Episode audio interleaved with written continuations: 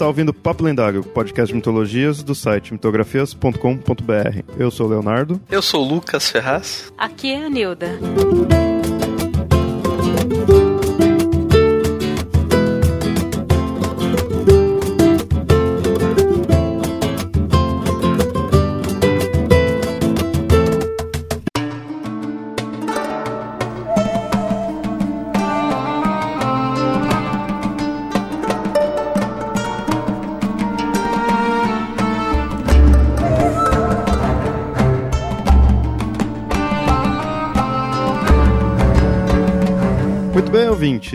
Esse é um episódio um pouco diferente. Vai ter vários episódios assim no no estilo desse, é, no máximo mudando alguns integrantes. Nesse episódio aqui a gente nós faremos indicações de livros com o tema aqui do site, com o tema de mitologia e religião. Teve que original essa ideia, né? Nenhum podcast fez isso, né? Somente os de literatura. Nunca teve nenhum, assim. Nunca teve, né, Lucas? Nunca ouvi, é novo. Um modelo totalmente novo. Totalmente original, que a gente só faz coisa original. Bom, mas então como que vai ser? É, a gente vai fazer cinco rodadas e cada um vai estar tá indicando os livros do qual tem aqui, do qual já leu, falar o que achou do livro, por que, que vale a pena, se é fácil ou não de encontrar, né? fazer a, a, indicação mesmo. E alguns talvez até tenha já nos escritos lendários lá, então vai estar tá o link, se de repente também a gente já citou esse livro em algum outro episódio, a gente vai deixar linkado. A ideia desse episódio é para indicar mesmo, porque eu vejo muito ouvinte, muitas vezes chega até mim e fala, pô, qual livro lá que vocês comentaram, né? Ou pedindo indicação mesmo. Qual livro que você indica de tal tema, tal mitologia? Então eu pensei, pô, a gente usa muitos livros aí, eu pelo menos para fazer as pautas, por mais que tenha essa coisa chamada internet, não sei se vocês conhecem, por mais que tenha isso daí, os livros eu não largo como fonte. Até de fato, eu não sei como que seria se eu só ficasse dependendo de internet. Porque aí no livro você consegue ter uma noção melhor. Você consegue ter uma confiança melhor até, né? Na informação. Na internet você fica meio aquele pé atrás. Vai na Wikipedia, aí você fica meio assim. Não tem como deixar de usar esses livros aqui como consulta e como entretenimento mesmo. Porque muitos livros aí eu leio que eu, que eu gosto mesmo, né? Nem só para fazer pauta, nem nada. Né? Primeiro que eu saber de vocês, estão participando aí, como que foi escolher aí os livros aí da lista? Teve dificuldade, pensou muito ou foi fácil? É, eu vou dizer que para mim foi um pouco difícil, porque muitos dos livros que eu queria indicar já estão lá no Escritos Lendários, eu não queria ficar me repetindo. Aí eu fiz uma pilha aqui, tinha uns 10 livros, vamos escolher 5. Foi um pouquinho difícil escolher entre os livros. Tentei variar um pouco, pelo menos os temas deles. Eu coloquei vários que eu, que eu gosto muito, tem uns que foi fácil, né? Que são bem famosos, inclusive. E tem outros que são um pouco mais, como é que eu posso dizer, mais obscuros. e eu gosto é muito também. Não, não é de ocultismo, é. é que eu nem sei se tem em português alguns aqui, mas eu acho muito bons, eu gosto muito deles, então resolvi colocar também. A da minha lista eu falo, foi difícil de não de ter que tirar alguns, sabe? Pô, esses daqui eu também queria que tivesse na lista, mas não vai poder entrar porque essa primeira, acho que como é o primeiro episódio daqui, eu fui muito emocional, sabe? Claro que muitos dos livros, todos os livros aqui eu de fato indico, são bons, mas tem alguns aqui que tem um apego emocional. É, é uma indicação do, do fundo do coração. Bom, vamos começar aqui já com a primeira rodada. O primeiro que eu vou indicar aqui, A Volta ao Mundo em 80 Mitos, é da Rosana Rios é uma autora brasileira. É, se eu não me engano, esse tem já um escrito lendário sobre ele. E eu não sei se essa, essa edição que eu tenho aqui foi presente da Nilda, foi? Eu não sei se foi esse. Eu te dei o de que ela escreveu também sobre América? Da América não. Agora eu não sei, porque você já me deu tanto livro. Ouvintes, eu e Leonardo nos conhecemos e eu dando de presente livros para ele. Mas isso é bom, isso é bom. Eu faço. Você quer ganhar livro, seja amigo da Nilda. Vale a pena, vale a pena. não lembro né, se você me deu de presente, mas vale muito a pena. E é interessante que eu sempre fiquei meio assim com livros principalmente quando é aqui nacional, quando é só assim, contando as lendas, contando os mitos. Porque eu sempre fico assim, pô, esse mito, essa lenda eu já conheço, já tem inúmeros livros que contam. Você pesquisar na internet você encontra também.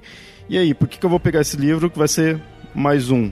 vendo esse livro, isso responde esse questionamento. Porque a escrita é muito boa. Fazer um livro sobre mitos, sobre lendas, não é só pegar e ficar recontando. Tem que ser um escritor mesmo, tem que escrever bem. Os personagens e a história já tá ali, mas como você vai contar, que de fato é o diferencial. E esse livro eu acho muito bem escrito. Pelo título aqui, você vê que ele tem mitos do mundo inteiro. Então é dividido pelos continentes, mitos da Ásia, Europa, África. E que nem quando você chega na Europa, você vai ter os gregos. Não são não é só os gregos, fica também celta, fica nórdico. Mas, por exemplo, você pega os gregos, aí você tem falando de Hades, a Guerra de Troia. Você vê em muitos outros livros aí de mitologia. Mas é diferente quando você lê aqui, sabe?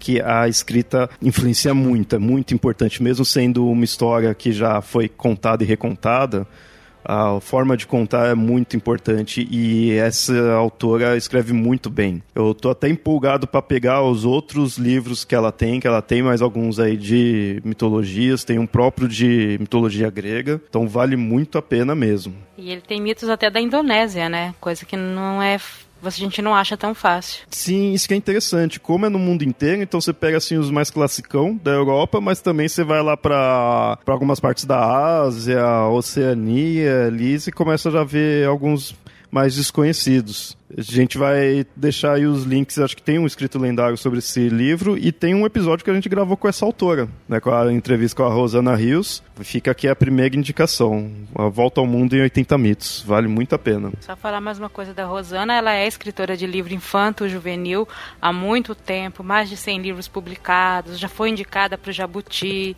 Então assim, ela sabe escrever. E a parte do fandom de Tolkien, então, ela é legal. Ah, é. Ela é legal. todo mundo que faz parte do fandom de Tolkien é legal. Tá bom, não todo mundo, mas grande parte deles. Bom, quem sabe aí a gente não, não chama ela novamente aí pra mais alguns episódios aí. Esse é interessante. Bom, agora é sua vez, Nilda. Então, minha primeira indicação é a Bíblia de Jerusalém. Começo indicando do, acho que talvez o livro mais lido e vendido no mundo, mas que eu noto que assim, muita gente não lê, muita gente tem. E eu estou indicando essa Bíblia porque essa, a edição que eu tenho é da editora Paulus, é a edição que foi revisada em 2002. É a melhor Bíblia para estudo que tem, independente de você de, de qual religião que você tem, ou mesmo se você não tiver religião. Ela é baseada nas traduções mais próximas do original, se não é, não existe o original da Bíblia, mas são as, as os trechos mais antigos de Bíblia já encontrados. Essa Bíblia de Jerusalém é uma iniciativa de frades que moram, eles têm um convento na, em Jerusalém, né, que são de, é, dedicados a isso, a estudo da Bíblia, tradução da Bíblia, e eles se propuseram no final do século XIX a fazer uma Bíblia com isso, chamaram historiadores, geógrafos, exegetas, é, linguistas, todos os profissionais ligados a isso para elaborar essa, essa Bíblia. Então ela tem muita, muita nota de rodapé, tem introduções muito boas em, é, explicando muita coisa. Essa edição, por ser da editora Paulus, que é uma editora católica, ela tem os livros deuterocanônicos, que são livros que nem todas as Bíblias têm, são livros que nem todos, é, todas as religiões concordam que deveriam estar na Bíblia né? Mas essa aqui ela tem tudo isso. Apesar que, se não me engano, todas as Bíblias de Jerusalém têm essa, todas as edições, né? Em todas as partes do mundo tem esses livros. Mas assim, quem quiser conhecer um pouco, quiser ler a Bíblia, olha, quem não é criado numa família cristã mesmo de verdade, que lê a Bíblia e tudo mais e queira conhecer um pouco, ou estudar, ou escutar alguém falando uma coisa e quiser, será que é isso mesmo? Procure essa Bíblia, tá? Tem e-book, é ótima para estudo, sabe? Para estudo, tanto se você for religioso, se você for historiador, se você tiver um site de mitologia, é, um, é uma boa Bíblia. E só para confirmar, seguia no a Bíblia católica. É, a Bíblia que eu tenho é, é uma edição cat, é católica porque é da editora Paulus, antiga editora Paulínia. Eu sei que a editora Scipione, da década de 90, editou ela também. Não sei se essa edição revisada de 2002 tem alguma outra edição é, aqui no Brasil. Você está lá lendo num livro que está narrando que os judeus estão brigando com o rei que foi colocado lá por Alexandre o Grande, que é o livro de Macabeus. Aí tem lá, isso aqui se refere à batalha de não sei que ano que ocorreu no vale de não sei o que. Nessa época, o rei de Roma, sabe? Roma era o império nessa época. Contextualiza. Assim, dá contextualizada histórica, é, tem mapas e tem anotações também de interpretação, né? É, na, aquilo que a gente fala quando fala os episódios que a gente fez sobre a Bíblia, que tem as dois tipos de texto bíblico, as duas tradições, javista e eloísta. Essa parte é, refere-se mais à tradição javista. Nesse outro versículo, isso aqui se refere mais à tradução eloísta. Então, eles têm essas anotações em trechos que acho importante. Por isso que eu achei interessante, porque às vezes a gente fala assim, a Bíblia é o livro mais lido, mas às vezes qual Bíblia que você vai ler se você quiser estudar? Tem um monte. A minha sobrinha de 8 anos lê a Bíblia para criança, mas eu não vou estudar aquela Bíblia. É bom para ela, de 8 anos, a gente quer estudar. E essa é a mais recomendável, pelo menos até onde eu li é a mais recomendável. Eu comprei ela há uns dois anos. Você conseguiu como ela? Foi atrás mesmo ou encontrou? Deixa eu ver como que é. Eu precisava atualizar porque a Bíblia que eu tinha aqui em casa católica era da década de 80. Foi a minha primeira Bíblia que eu tenho. Então toda caidinha aqui. Eu falei, eu preciso de uma atualização maior. Aí fui atrás e tinha a Bíblia de Jerusalém. Eu falei, ah, por que, que é essa chama de Jerusalém? Aí joguei na, na internet, descobri como que foi feita a tradução. Aí eu comprei. Essa daí já leu tudo? A única vez que eu peguei uma Bíblia de começo a fim para ler, eu tinha 11 anos. Tem, tem que ler tudo agora. Tem que comprou o livro, tem que eu, essa eu pego trechos dela. Se a gente, tá, vamos falar, episódio que nós fizemos sobre Noé. Peguei ela para ler, entendeu? Li não sei o que na, na, internet, alguém comentou no trabalho sobre tal coisa. Eu vou nela, procuro, procuro os textos. Mas é bem isso. Tem muitos livros aí de mitologia e de religião em geral que só de você ter ele para consulta já ajuda bastante, sabe? Principalmente a gente aqui que tem está produzindo conteúdo. Tem livros aqui que, de fato, eu tenho aí, nunca peguei ele para ler do início ao fim. Pego ali para para pesquisa mesmo, né? E, e, mesmo assim ainda acaba sendo até melhor do que só pesquisar na internet. Mas interessante, você vê, ó, a gente falou aí desse tema ser, de hoje ser original, né, entre aspas, mas, pô, indicar uma Bíblia, isso foi original. Você não vê nenhum podcast indicando livros, indicando uma Bíblia.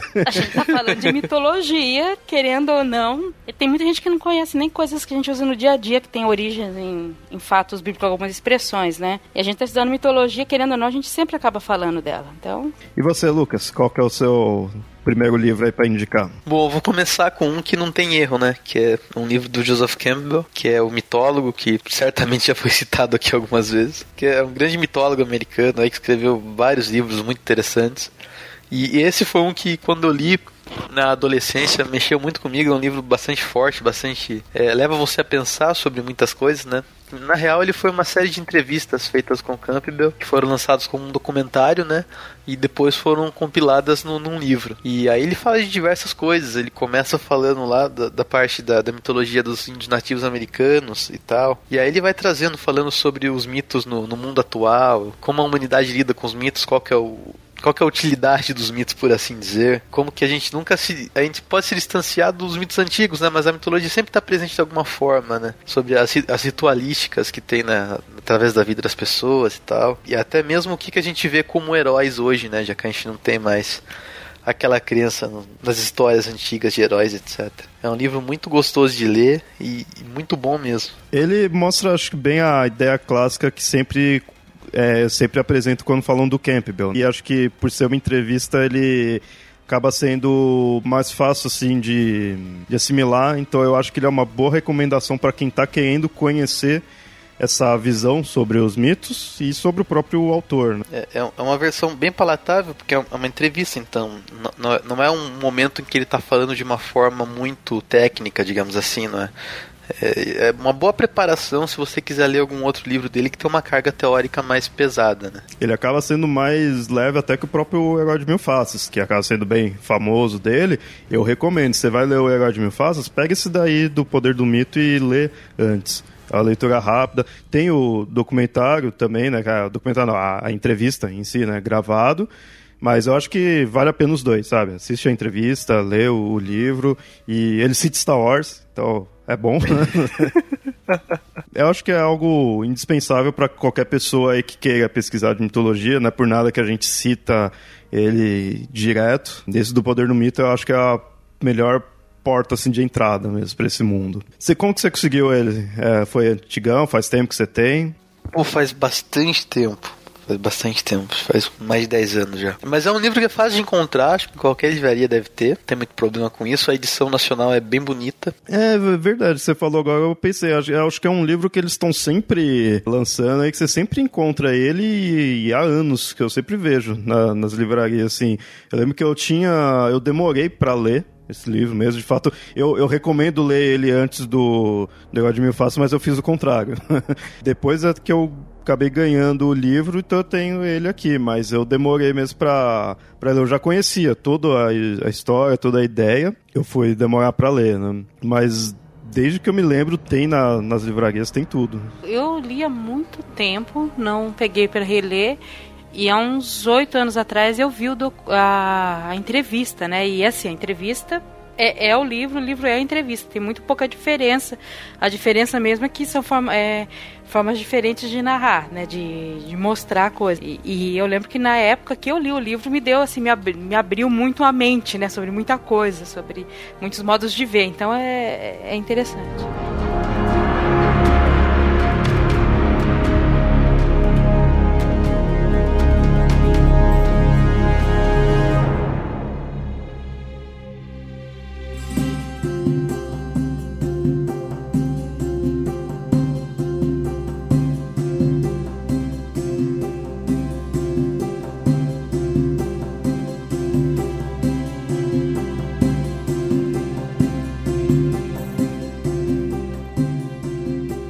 Bom, vamos para a segunda rodada aqui. Livro que eu tenho aqui é Dicionário de Mitologia Greco-Romana.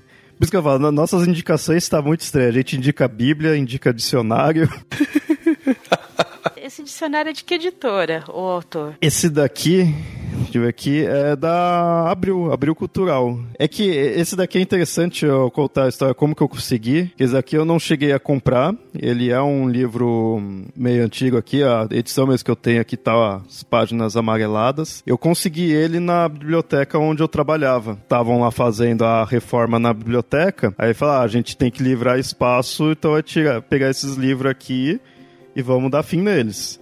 Aí falaram, ah, a gente não pode vender ou jogar fora, vamos deixar aqui encalhado quando der a gente tenta dar um jeito de jogar fora. O pessoal tava querendo jogar fora. Aí tinha muito livro antigão ali, os alunos, né, lá que era uma biblioteca de escola, nem ia ler nem nada. Então o pessoal foi para esconder mesmo os livros. Eu que tava fazendo isso, eu comecei a achar um monte de livro de mitologia. Aí, opa, vocês não vão fazer nada com esses livros, vão querer jogar fora daqui. Exato, beleza, pega aí, pelo menos tem algum fim. Aí eu encontrei esse daqui. É diferente, assim, o livro que ele. A capa dele é bem jeitão de livro antigo. E, e é um dicionário, então é bem a é estilão clássico mesmo. De A a Z, com os nomes e a descrição, não fica contando em si os mitos. Quando chega em algum, assim, fala Guerra de Troia, assim, acaba, né, citando, mas é mais a descrição mesmo de quem é tal deus. Me surpreendeu, porque ele é muito bom para consulta. Eu acho que dos livros que eu tenho aqui, é que ele é só focado em mitologia grega, mas dos livros que eu tenho, acho que é um melhor aqui para consulta, que ele tem coisa que você nunca ouviu falar. Tem assim os deuses mais conhecidos, tá Zeus, Afrodite, Vênus, né? Tem as duas versões, que é greco-romano, né? Mas tipo ele também tem o nome da pedra que eles deram pro Cronos comer no lugar de Zeus. E tem uns coisa muito específica assim. E é legal que ele acaba acaba mostrando outros nomes das divindades, mostra todos os epitetos. É legal para isso, para coisas bem desconhecidas. Ele foge totalmente dos livros comuns de descrição de mitos. Eu indico para quem quer conhecer mais a fundo ali mitologia greco-romana, né, que é o foco dele, por causa disso. Tem coisa que você nem imagina que teria nome. Ele acaba dando nome de algumas festas. Mais conhecida aqui é as que eu lembro de cabeça as Saturnálias, por exemplo explico o porquê desse nome, mas tem muitas outras festas de diversos outros deuses, sabe? É uma coisa que abre a cabeça assim da pessoa para ver o quão rico é a, os personagens na, nas mitologias. Que a gente sempre imagina assim, a mitologia grega tem muito personagem, né? Porque é a mais conhecida. Aí você vai ver esse livro, sério, você não conhece nem metade, que tem muita coisa. Eu já li duas vezes, do começo ao fim, por mais bizarro que seja, ficar lendo um dicionário, mas eu precisava para consultar ali, mas esse de fato eu li do começo ao fim. Vale muito a pena. Eu falo, assim, não é uma leitura assim tão de boa, porque, como eu falei, é um dicionário.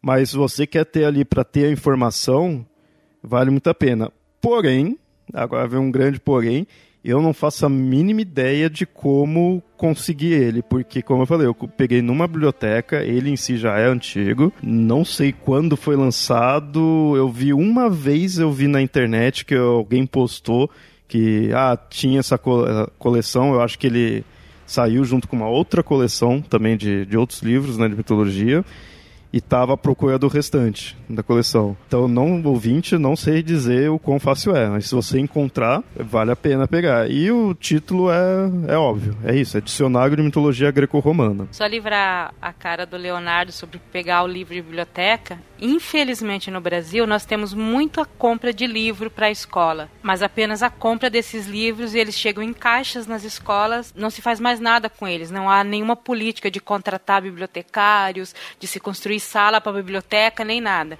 Eu conheço histórias de escolas que ah, não sabiam o que fazer, jogaram todos os livros de poesia no lixo para ter espaço para abrir uma nova sala de aula.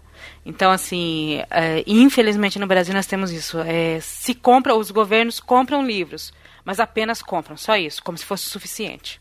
Bom, Nilda, seu segundo livro, qual que seria? Eu vou falar o nome, o título que ele tem, né, quando eu comprei, que é o Sobre Histórias de Fadas, do Tolkien.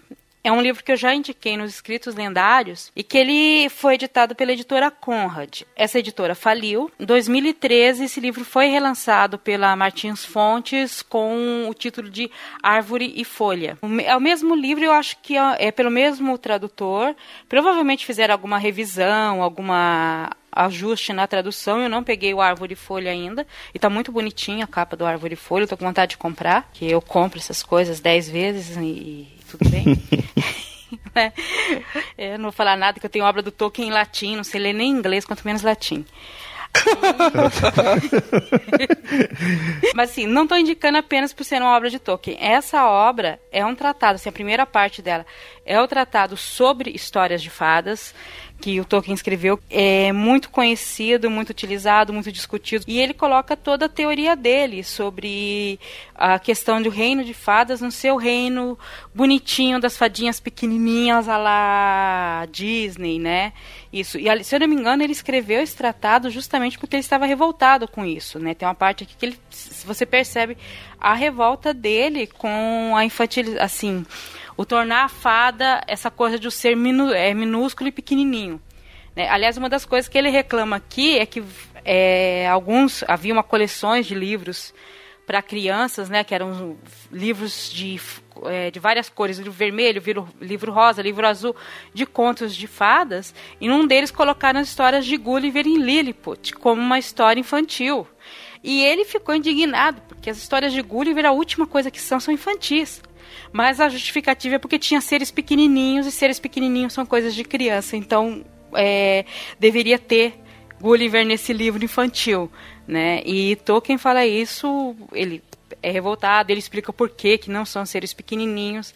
Ele fala sobre o grande, é, o grande caldeirão de cultura caldo de cultura que vira um grande sopa de tudo que vai se misturando e, e a partir dali vai se tirando outras coisas. Para quem gosta de tanto não só a história de fadas, mas como de mitologia, a teoria dele é muito interessante. E de brinde costuma vir, tá? Vem a história de Folha por Nigel, que seria Leaf by Nigel, que é uma pequena história, é uma das poucas histórias que Tolkien não revis, revisou a exaustão. Ele escreveu em um dia, apenas revisou umas duas ou três vezes e colocou no livro, que é sobre um, uma pessoa que é um pintor e que ele começa a pintar uma árvore e de repente ele começa a pintar a árvore folha por folha, jeito por jeito, e a árvore nunca ficava pronta porque ele sempre adicionava um detalhezinho a mais que nunca deixava a árvore ficar pronta. É, foi uma auto descrição? Provavelmente. Né? Provavelmente. provavelmente. provavelmente, o filho do Nigo deu um retoque e lançou o quadro depois. mas, é, é, uma história muito, muito interessante. Essa, essa do, do, do Leaf ela não fica só nisso, no, da, no pintar, mas é, o começo dela é esse. É o cara que nunca consegue terminar a obra. E eu recomendo. É, é um livro pequeno, é, mesmo a edição atual, ela é pequena, tá? É um, a que eu tenho aqui não tem 120 folhas.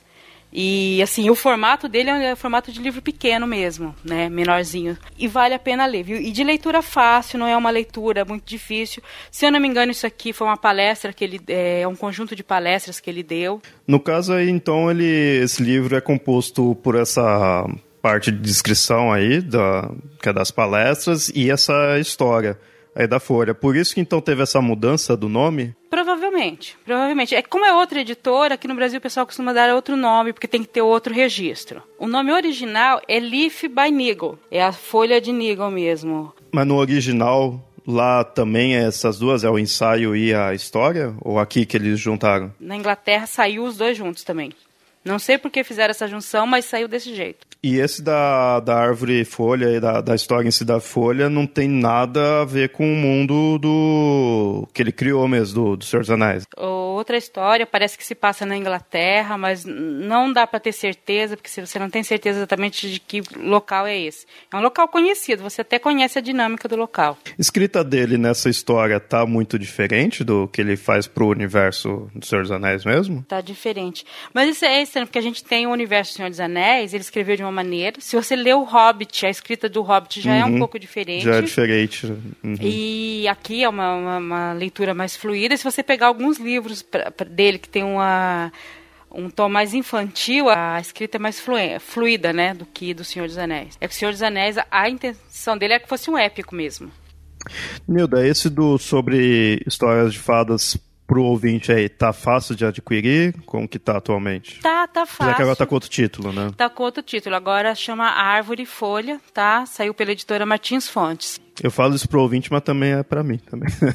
Bom, Lucas, se você esse é o segundo livro que você tem para indicar pros ouvintes. Eu vou indicar um chamado Do Olimpo a Camelot, que é um livro sobre a mitologia da Europa, especificamente. Eu tenho ele bastante tempo também. Ele é um livro pequeno, acho que tem menos de 200 páginas. Mas é muito bom, é muito informativo, tem muita coisa ali dentro. Ele fala desde do, da, da, das mitologias neolíticas e tal, da, da, época do que era né, adorar animais, etc., até quando isso foi migrando para deusa mãe e, e, tal. E depois ele vai juntando isso tudo é, na, na, nas proto-mitologias dos povos indo-europeus ali, que foram, que na teoria deles teriam servido como base para todas as mitologias que surgiram depois, né? Tipo dos gregos, dos celtas, etc. Ele teoriza que eles teriam uma origem comum nesses povos indo-europeus. E ele usa também estudos a respeito da língua e tal, para ir falando sobre isso, etc. Primeiro ele fala de todo esse princípio, né? Depois ele fala um pouco sobre as mitologias dos locais específicos, né? Da Grécia, da Celta, da Nórdica, da Romana, da Eslava. E ele fala até um pouquinho da mitolo das mitologias não indo-europeias, que são povos europeus, mas que não vêm da origem indo-europeia exatamente. Né, que por exemplo, acho que era a mitologia da, se eu não me engano, da, da Finlândia que ele cita, ou alguma parte de algum desses países nórdicos assim que é meio diferentona. É, é um livro muito, muito legal, muito informativo mesmo. Eu recomendo pra caramba. Tem até uma resenha lá no site, lá no Mitografias. Essa resenha veio do, do templo, já era uma resenha que tinha. Então eu tô curioso pra ir atrás desse livro e aí eu queria saber como que é a questão de encontrar ele atualmente, sabe dizer? Então, pelo que eu tava vendo aqui, eu acredito que ele não foi reeditado. Ele foi lançado pela Jorge Zahara Editora. Pelo que eu vi, a edição dele que tá rodando por aí ainda é a de 2004. Eu acredito que ele não chegou a ser reeditado no Brasil. Eu não acredito que seja muito fácil de achar em loja física, né? Vai ter que ter muita sorte para achar de cara assim na primeira que você entrar. Mas eu encontrei exemplares à venda na internet aqui, na, nas, nas livrarias grandes, etc. Então dá para comprar ainda. Só que eu acho que tem que correr, porque eu acredito que ele não foi reeditado mesmo. Bom, fica aí a dica pro ouvinte, corra, vai atrás aí, se achar já, já pega, se achar e quiser mandar aí pra mim também, não tem problema, agradeço. Esse são ouvintes, vocês gostam aí da gente, então... Como que você conseguiu esse livro? Também há muitos, muitas eras atrás. Eu fui no shopping e fui na parte da livraria que eu sabia que tinha livros de mitologia e encontrei ele meio por acaso, assim. Aí eu me interessei pelo, pelo título, né? Dei uma folhada lá e resolvi levá-lo. Eu acho que a editora ajuda um pouco, porque a Zahar normalmente tem edições de boa qualidade, né? É muito boa a edição, muito bem diagramada, tem várias ilustrações. É isso que eu ia perguntar, tem bastante ilustração que da Zahar eles costumam pôr, né? Tem várias ilustrações, diagramas e tal, é bem legal. Ah, eu adoro isso. até vou, vou falar isso dos, dos próximos livros ver aqui. Algumas editoras valem a pena. Quando tem o nome da editora, Zahara é uma delas, que tem um nome você já fala, opa, vale a pena pelo menos você abrir e olhar, porque enquanto tem outros que só de ver o nome eu já fecho o livro e, e põe de lado.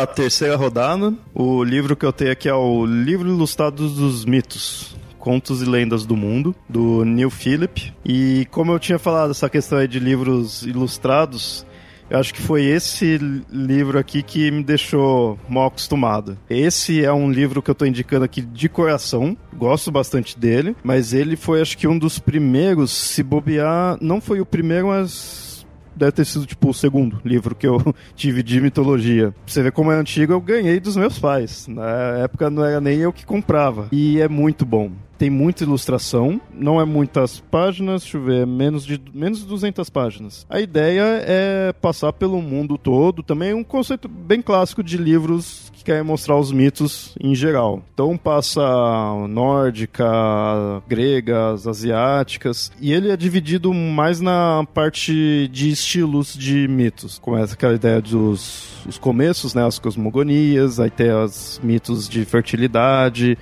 mitos de mortais, é, os mitos de fim de mundo. No final acaba tendo um, um mini dicionário assim do, de deuses, né, mostrando qual deus e falando rapidinho dele. Isso também é bem clássico né, nesses livros. Mas esse compensa bastante, tem um, um conteúdo bom, como questão de, de texto mesmo mas as ilustrações também valem muito a pena. Como eu falei, eu estou indicando bastante por questão de coração, porque foi um dos primeiros livros que eu tive e foi aí que eu vi que eu tive noção da grandiosidade que é a mitologia no mundo, sabe? Vendo deuses que, de fato, na época, não, mitos, né, em geral, não são deuses que eu nunca tinha visto. Na época, conhecia só grego e nórdico, mas foi aí que eu tive melhor noção que mitologia celta e nórdica são coisas diferentes. Quando era novo, para mim era tudo a mesma coisa. Todo mundo sabe que os celtas são muito mais legais. E tem gente que vai ficar bravo com isso que você falou. tem gente que é fanboy do, dos nórdicos. dos vikings, né? O que é interessante, eu lembro quando eu peguei esse livro, que no começo eu fiquei assim que eu, pô, até meio infantil, né? Porque tem. Fica com desenho. Para mim, desenho é coisa de livro infantil, né? Mas aí esse livro mesmo fez eu quebrar esse preconceito que eu tinha quando era novo. E aí eu vi que ilustração para livro de mitologia, tipo, tem, tem muitos livros que não tem ilustração, mas quando tem, é um ponto muito positivo, sabe? Vale muito a pena. Uma curiosidade, foi com esse livro que eu descobri que o Thor é ruivo e usa um martelinho mó pequenininho. Né? e tinha aqui nas ilustrações. Como esse daqui também é um livro antigo, eu não sei dizer se teve outras reedições, eu acredito que não. Então não sei se o quão fácil é de encontrar agora. Se encontrar, vale a pena pegar. Nele aqui, e olha que é um livro antigo, então para mim na época foi tudo uma descoberta nova, sabe? Foi fenomenal. Mas até hoje, eu folheando aqui, eu tô vendo mitos que eu não encontro muito em outros livros. Eu gosto de pegar livros de edições mais antigas, aí não é só em relação a mitos, que eles contam coisas que depois foram consideradas obsoletas ou por questões editoriais, ah, ninguém se interessa por isso e vão sendo tiradas. E você acaba esquecendo aquela coisa, aquela coisa não é mais tão falada. Aí você pega um livro antigo e por algum motivo esse livro contém coisas que nos, nas edições mais modernas o pessoal vai tirando, né? Editor, ou às vezes o estudo se fica mais é, compartimentado, né? Então você só tem ou, ou só a a grega, a romana, a nórdica, então você vai separando, tem que ter um livro de cada um. Eu gosto de, de, de livros antigos às vezes por causa disso, por, por ter coisas que hoje em dia não se escreve mais. E, e visões diferentes, às vezes que versões que hoje em dia até podem ser consideradas ultrapassadas, mas é interessante você saber que existiam. Às vezes você pega, pensa, por que tem essa versão? Ah, porque foi feita uma descoberta arqueológica que provou que essa tradução está errada. Pode ser, mas é uma versão que às vezes por muito tempo durou na história. Que nem eu falei, esse livro aqui me quebrou esse preconceito de achar que ah, é ilustrado é, é infantil. Mas, por outro lado, da mesma forma que meus pais fizeram comigo, isso de repente pode até ser uma vantagem. Se você tem filho, sobrinho, coisa assim, quer mostrar um, um livro com uma ilustração, acho que com um uma criança assim, vai chamar também mais atenção. Apesar que os livros de, de ilustração chamam a minha atenção, né? E eu já não sou uma criança, mas, mas eu acho que pode né, ajudar, acho que é uma, uma boa, né? Serviu comigo, né? Meus pais fizeram isso comigo e estou aqui hoje fazendo o podcast de mitologia. Ó, oh, aqueles coisas, a pessoa escuta esse conselho e fala, não, não vou dar não, ele vai virar podcaster. É verdade, é verdade. É verdade, ó. Olha o mal que meus pais me fizeram. Bom, você, Nilda, terceira rodada aí, qual livro? Estou indicando um livro sobre o Antigo Egito que chama Religião e Magia no Antigo Egito. É um livro é escrito pela Rosalie David, e até faço questão que procurem pelo nome da Rosalie David, porque tem um outro livro no Brasil com esse nome, mas não tem nada a ver com esse. Tá? A Rosalie David é, é, estudiosa de história, de egiptologia, ela tem mestrado e doutorado nisso, dá aulas em universidades no Reino Unido, sobre isso, sabe, sobre egiptologia, faz as pesquisas. E esse é um livro, é um livro meio grande, mas é um livro que tem muito, tem a história do Egito contada todos os vários milênios, né, que tem e ela sempre dá um enfoque, sempre tem uma parte de cada trecho que ela está tratando, ela dá um enfoque sobre como a religião influencia ou não a, o peso que a religião e até os rituais mágicos que se utilizam tem na cultura egípcia em cada época, né? A escrita dela é fácil, mas assim, diria que é de média compreensão. Fica falando sobre conceitos, mas ela não, não é pedante, não é aquela literatura pedante e tal. Mas é, é um livro de história. Mas assim, começa desde o Egito pré-dinástico até o Egito sobre os é, gregos, né? Quando finalmente termina isso. E aí tem várias anotações, notas de rodapé, e anotações até sobre como que foi feita, às vezes, dependendo do caso, até um pouco sobre como foi feita a descoberta daquela, daquela história ou daquele contexto, ela coloca. Então tem tipo religião no segundo império, religião no primeiro império, sobre é uma coisa que eu não sabia, mas, por exemplo, quando Akhenaton é, mudou a religião egípcia para ser uma religião monoteísta, né? Isso é chamado pelos, né, por eles de a heresia de Amarna, é a cidade para qual a família do faraó mudou. E tem isso também, os faraós eles mudavam de, é, de cidade, conforme a dinastia mudava, eles mudavam de cidade sede. Aí essa cidade tinha era deuses de outro deus que tinham mais influência do que esse. Então assim, dependendo conforme mudava de cidade, mudava o deus que era mais ou menos influente na família real e aí qual era o templo que era mais influente. Então você vai verificando isso. E assim, né, são quase 5 mil anos de história, então é um livro um pouco grandinho, né, tem algumas discussões, algumas discussões sobre a presença dos hebreus no Egito. Você falou que é um livro de história, mas ele foca bastante na, na descrição da religião deles. É uma parte importante de quase todos os capítulos sabe? Que ela não, não desconsidera isso, porque isso faz parte do Egito. A religião, algumas práticas mágicas, é, alguns rituais, isso faz parte do Egito. Então ela incluiu isso, isso é uma da, das tanto que chama religião e magia no Antigo Egito. Não fala só da magia, vai falando da história do Egito e junto com isso de como a religião e, e outras coisas vão influindo na história do Egito.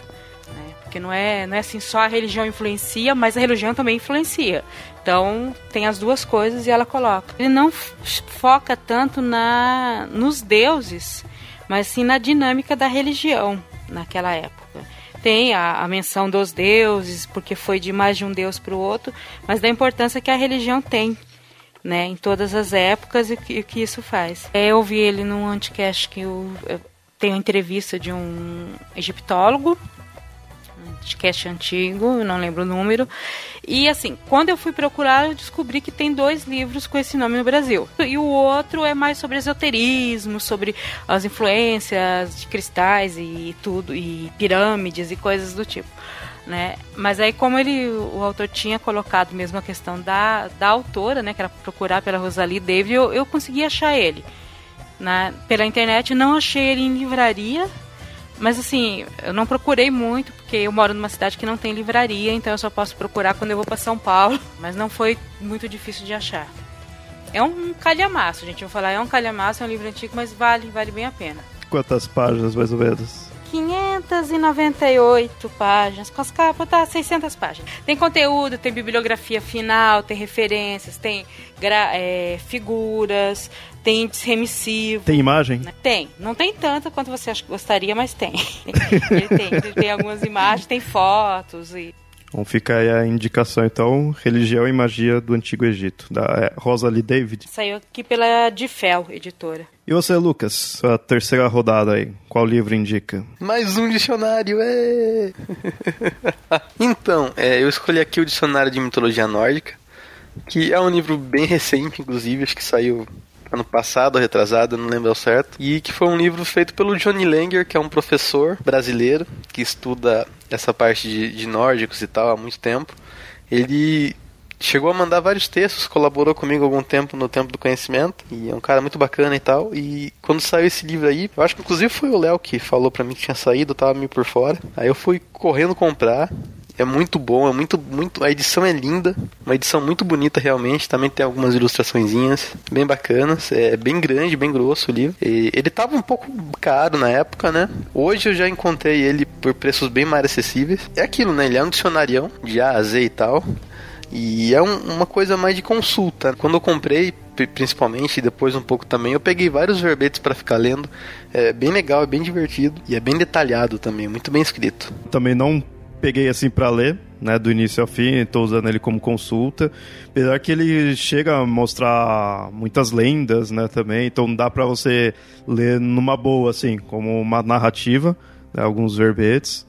Vale muito a pena. É, como o, o, Lucas falou, esse professor, o Johnny Langer, ele contribuiu para o templo. Já tem textos ali, tem trabalhos acadêmicos ali dele no, no Mitografias agora, que vieram do, do templo. Então fica aí a dica. Vou acabar, junto com esse livro, indicando esse professor que ele é meio que referência aqui no Brasil de conteúdo de cultura e mitologia nórdica. Você conseguiu ele como? Você foi quando eu te indiquei, aí já comprou? Tava vendendo só na cultura, né? Não sei se ainda tá só pela cultura. Mas eu comprei lá. Esse daí eu posso dizer que tá fácil o acesso dele, porque é um livro recente. E é legal você pensar que, meu, tem, tem muito conteúdo dele, é focado só na mitologia nórdica, então ele se aprofunda. E é nacional. E dica, é, ele, se não me engano, é organizador desse livro. Então tem outros autores aí, outros acadêmicos também que tá ali no livro, tá mar, marca né, o nome. Então fica a dica aí pra ir atrás de, de outros trabalhos aí da, dessa galera.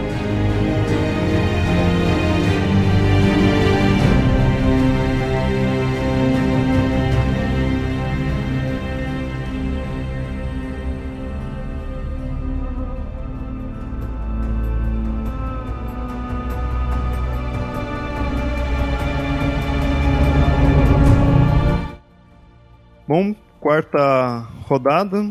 Meu livro agora aqui é o do Guia Ilustrado Zarar, sobre mitologia. Mais um livro com bastante ilustração, né? Mas como a gente tinha citado a questão da, da editora Zarar, né? Isso é comum dos livros dela. É muito bonito esse livro. É um dos livros mais bonitos assim que eu tenho. Ele eu não peguei ainda para ler do começo ao fim, mas porque ele é bem de consulta mesmo. Eu acho que eu já li praticamente ele inteiro, mas só na questão de consulta. Se você não quiser ler, só de você ficar folheando e vendo as figuras já vale a pena.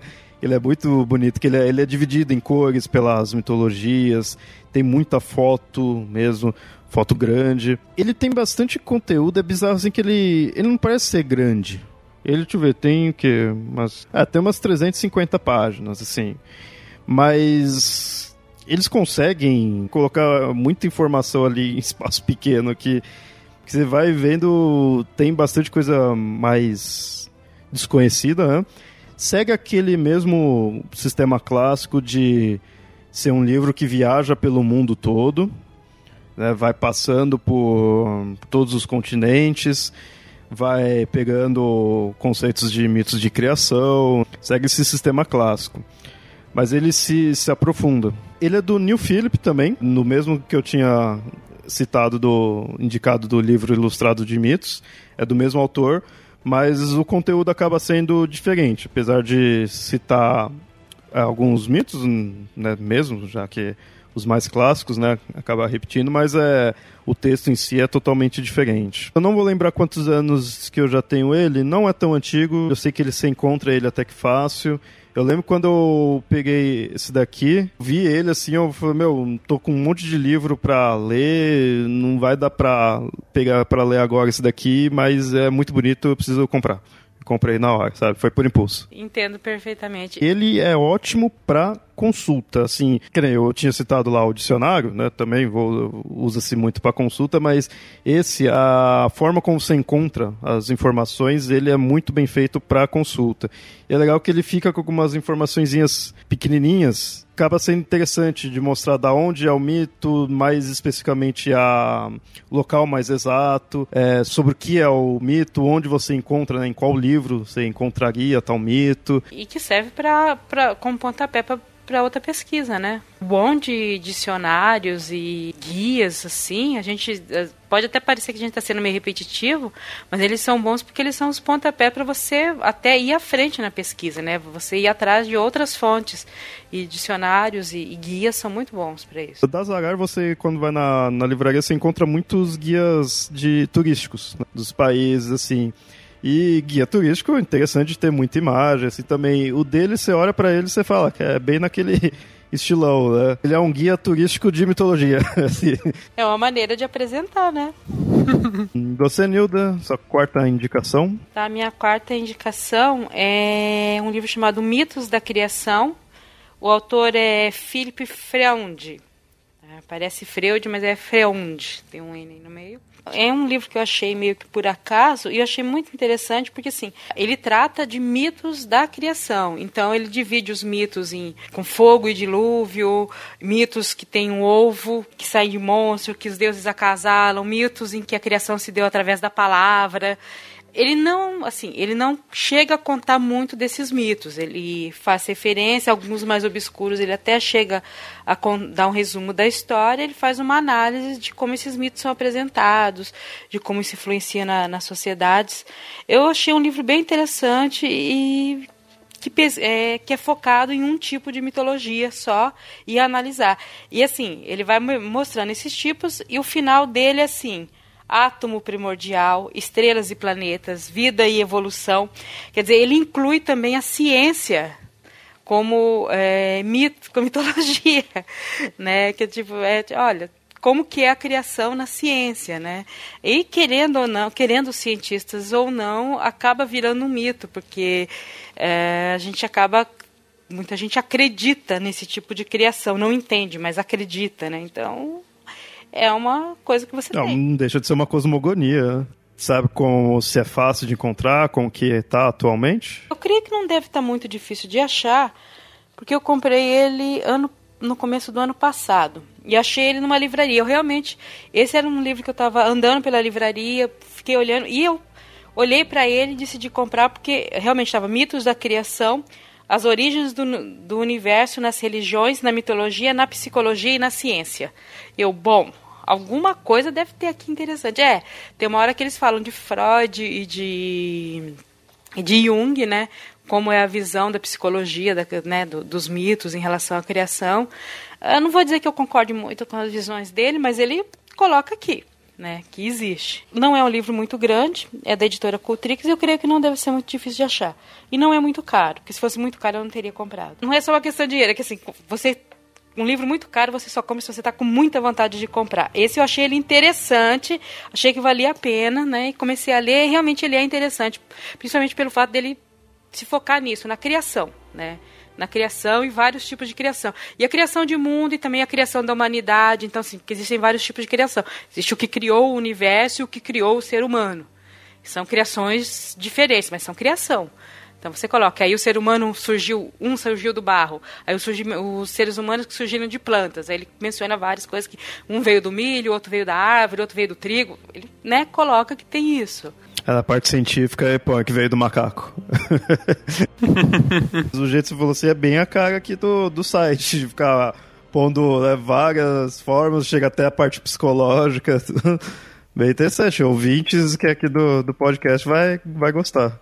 Uh, Lucas, a quarta rodada. Então, eu gosto muito de mitologia celta, né? Os celtas, como a gente sabe, é um povo que não deixou muito registro escrito, né? Uh, a tradição deles era mais oral. Mas tem esse livro. Então, todas as fontes sobre os celtas geralmente são da Idade Média, né? Ou seja, a maioria, pelo menos. São, são retrabalhos do, das, das fontes primordiais, né? Só que geralmente feitos na Idade Média. Um que eu gosto bastante chama Mabinogion, que é um, um grupo de, de, de, lendas ali da, da parte do país de Gales, né? Que fica a leste ali da Inglaterra. E ele tem, tem várias lendas muito interessantes. Tem um pouquinho sobre o Rei Arthur também, mas é bem de leve, assim. E ele tem vários ciclos de lendas da, de Gales que são bem legais. Eu gosto pra caramba desse, desse romance, desse livro, né? Ele tem também sobre o. Eu acho que o, tem um, tem um bardo, que eu acho que ele aparece em, em alguma versão das histórias do, do, do, Rei Arthur, que chama Thalia Sim, que também tem um, um, conto sobre ele. São, são vários ciclos de lendas, são bem interessantes, mas eles são geralmente com aquela pegada mais de romances de cavalaria, que a gente vê muito na Idade Média. Mas ainda assim é bem legal de ler. Eu não sei se tem no Brasil traduzido. Eu sei que tem uma versão de português de Portugal, que dá para você adquirir aqui, apesar de ficar bem carinho mas eu não acho que tenha uma tradução brasileira.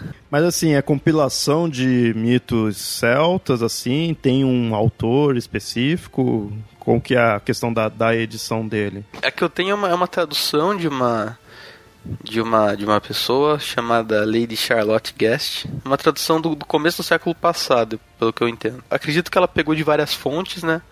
Mas tem uma fonte principal que é mais antiga, que ele fica na em Oxford, se eu não me engano. Mas ele é uma compilação de, de várias fontes sobre diversos, diversos contos diferentes, principalmente ali na parte do, do país de Gales. Inclusive os nomes dos personagens eu não sei nem ler, para dizer a verdade, porque alguns têm muitas consoantes, muitas consoantes. No Brasil eh, teve uma coisa que eu adorei na época, faz uns 10 anos também por aí, que for, são os quadrinhos franceses chamados Arthur uma epopeia celta foi lançado pela Ed Ouro na época, que eles traziam muito do Mabinogion, mas muito mesmo. Né? Cada, cada edição acho que tinha vários pedaços do Mabinogion dentro. Era uma coisa muito bem feita, passava muito do, do clima das lendas galesas nesse quadrinho. Infelizmente, a edição original na França tinha sete volumes, aqui eu não sei porquê, saíram só cinco. Até hoje eu tenho raiva da de ouro por causa disso, mas tudo bem. Fica a dica também, se alguém achar isso aí em algum sebo, um dia compre, que esses quadrinhos valem a pena pra caramba. É, esse, esse talvez acho que é das indicações aqui, talvez o mais difícil acho, das pessoas conseguirem ir atrás, talvez, mas se encontrar, pega aí, vale a pena. Fica aqui a dica aí para alguma editora queira, né, traduzir aí, se traduzir eu compro. Seria muito bem-vindo, inclusive. A editora Hydra podia pensar nisso, né, que lançou os livros do Johnny aí, né? Inclusive a esposa, a esposa do Johnny é pesquisadora e ela trabalha muito com a parte de celtas também, ela também é professora. É, já chama podia ela para fazer um, um prefácio aí, né? aí dela, a introdução aí dela, já lança, ó. Dica aqui do, do Papo Lendário para as editoras. Se quiser doar também para os Ah, sim, é, como a gente deu a ideia, né, se quiser também doar aí pra gente. Agora vamos pra última rodada aqui dos livros. No meu caso aqui eu vou fazer um pouquinho diferente, já que todos esses que eu indiquei até agora são livros que eu tenho que eu já li. Estou mostrando um que eu quero ir atrás. Então, né, se alguém, algum ouvinte aí gostar bastante aí da gente aí, quiser dar livros aí, para mim tá de boa, tá essa indicação aí. Agora é indicação de presentes para mim. É. Mas foi meio difícil de pôr essa quinta indicação, por causa que eu queria, queria pôr, né? Um que eu quero ainda ler. E tem vários, então eu precisava ver qual prioridade, né? Aí, pô, quero ler isso, mas também tem aquele lá que eu preciso ler, aí vai vários. Até que eu encontrei o que é o Encantaria Brasileira, que é do Reginaldo Prandi, que é nacional, né? E já por esse nome, né, já vê que é também focado nas no mitos daqui relacionado a Umbanda, Candomblé. Nessa época agora que a gente está gravando esse episódio, é a época que, que do Papo Lendário que a gente deu início a pesquisas sobre mitos africanos e brasileiros. Então esse é algo que eu logo logo estou indo atrás desse livro.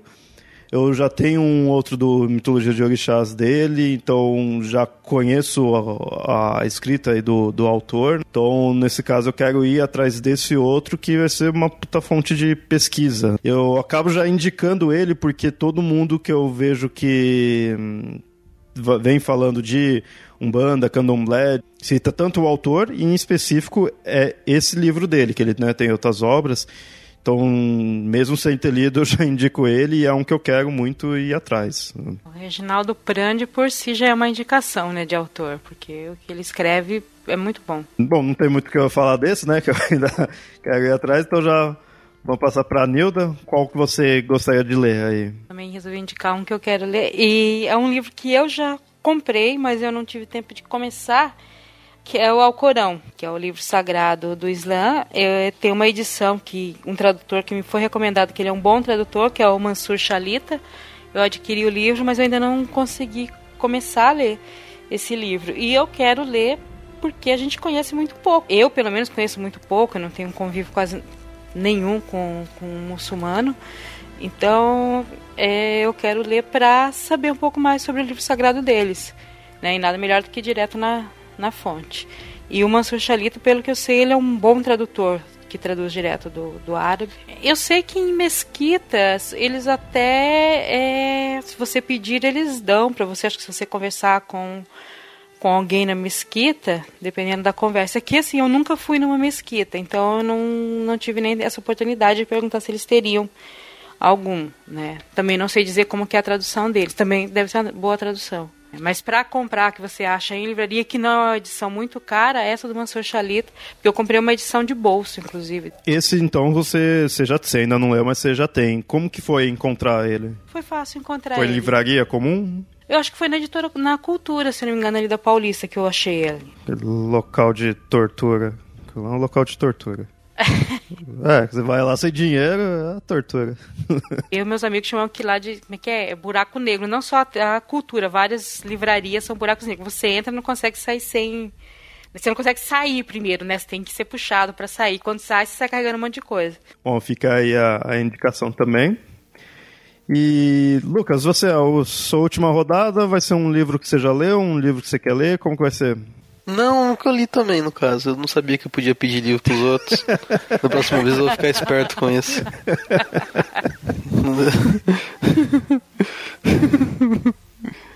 então, é, Vou continuar na parte de coisas que tem um pouco a ver com o Rei Arthur, né? E também no, no lance do, dos romances ali, da, da, romances de cavalaria da, da Idade Média, né? E esse também é uma fonte bastante famosa no que diz respeito a relatos do Rei Arthur, que é o A Morte de Arthur, do Sir Thomas Malory, que foi lançado realmente na Idade Média, acho que 1200 alguma coisa, se não me engano. Não, 1400 alguma coisa. Estou olhando na internet para não falar merda.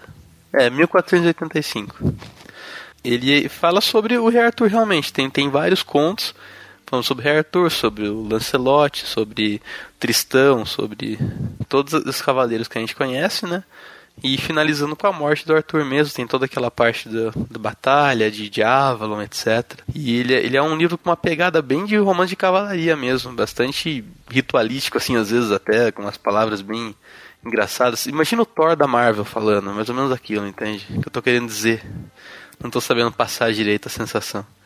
É bastante interessante eh, esse livro, eu acho bem legal de ler. Foi lançado no Brasil, se eu não me engano, foi em dois volumes, por uma editora chamada Editora Tote, que eu não sei se existe mais, eu não consegui encontrar traços dela online. Então eu acho que se alguém quiser vai ter que procurar em sebos por aí. O jeito que você falou, então, eu acho que ele mostra bem aquele Arthur classicão, né? Herói medieval. Isso, isso. É bem de cavalaria mesmo. É que é interessante o leitor, acho que quando vai ver alguma uma história do Arthur, ter noção de qual Arthur ele vai ver. Porque esse era o clássico que se via antigamente, mas aí foi atualmente você tem outras produções que conta a história de um, um que mais coisas mais celtas, mais históricas assim, então muda o estilão. Eu acho que todas são válidas, basta você saber já de antemão qual que é, né? Pra você não ser pego de surpresa ali. Não achar que, pô, não tem nada a ver, né? Na verdade, esse foi o Arthur que foi disseminado por muito, muito tempo. Como que você conseguiu essa edição? Esse eu achei num sebo já, há muito tempo também, mas esse eu, já peguei num sebo. Já quando você conseguiu, já era algo mais difícil aí, né? Sim, inclusive também valia ter uma reedição nacional desse livro aí também, que é uma das fontes mais antigas de negócio de Rei Arthur.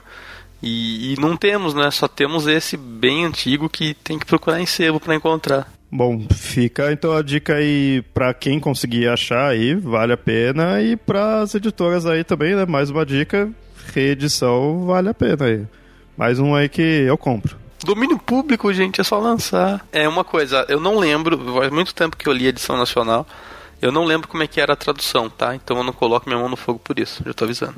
Esses foram aí ah, os cinco livros aí que a gente indicou aí, cinco, né? De cada um. Então foram uns 15 livros. Alguma consideração final vocês têm aí? Só acho que se os é, ouvintes quiserem fazer algumas indicações deles também, a gente não vai achar ruim. Colocarem também nos comentários algumas indicações ou tenham lido algum desses livros e queiram falar alguma coisa sobre eles. Faz assim, ouvinte. É, os livros que a gente citou aí, se vocês já conhecerem, quiser já terem lido, quiserem falar mais, fica à vontade. É, os que a gente tem já alguma resenha, a gente vai deixar aí os links e também indiquem quais vocês acham interessante. É, também podem pôr aí. É, eu só vou também dizer que eu me arrependi de ter feito esse episódio aí, porque eu, tipo, falei de cinco livros que eu, que eu vi, quatro, né, que eu li. E veio um monte agora que eu tenho que ir atrás, né? um monte agora que tá na fila aí, que eu nem fazia noção, né? Então, me ferrei. Mas é, mas é legal aí indicar. Gostei aí da, dessa ideia, porque a gente tava brincando aí, mas é bem comum de podcasts de literatura sempre tem essas indicações. Mas foi legal ver como aqui, por ser de mitologia, puxou uma, uma coisa meio diferente, porque, pô, a gente indicou bíblias, dicionários, sabe? É diferente, mas para quem gosta aí de mitologia vale a pena. Quem gosta de religião vale a pena. Como muitos livros aí, mesmo que não seja para você pegar, sentar e ler do começo ao fim, para você ter de consulta é muito bom, vale muito a pena. É sempre bom ter ali o livro para qualquer dúvida, pô, que que mito é esse? Pô, já vi em algum lugar, você lê ali. Outros para de fato ler, né, do começo ao fim. É, não são só romances, né? É, mas é literatura, vale muito a pena. Para ouvinte que sempre ficou pedindo aí pra gente indicar nossas fontes, tá aí, querendo ou não, a gente faz os, o papo lendário e mitografias em geral em cima do que a gente já conhece. E essa é a fonte do nosso conhecimento, né? Os livros. Então foi bem legal aí, valeu a pena.